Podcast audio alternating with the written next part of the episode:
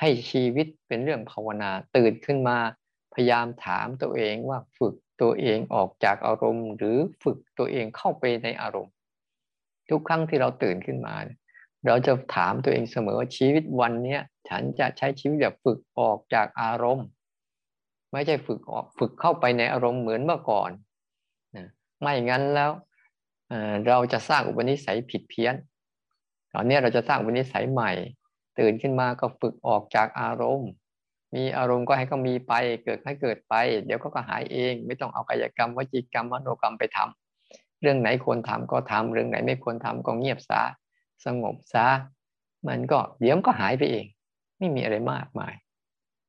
เรื่องบางเรื่อง ก็แค่นั้นแหละ มันเกิดขึ้นแล้วก็ดับโมทนาสาธุทุกคน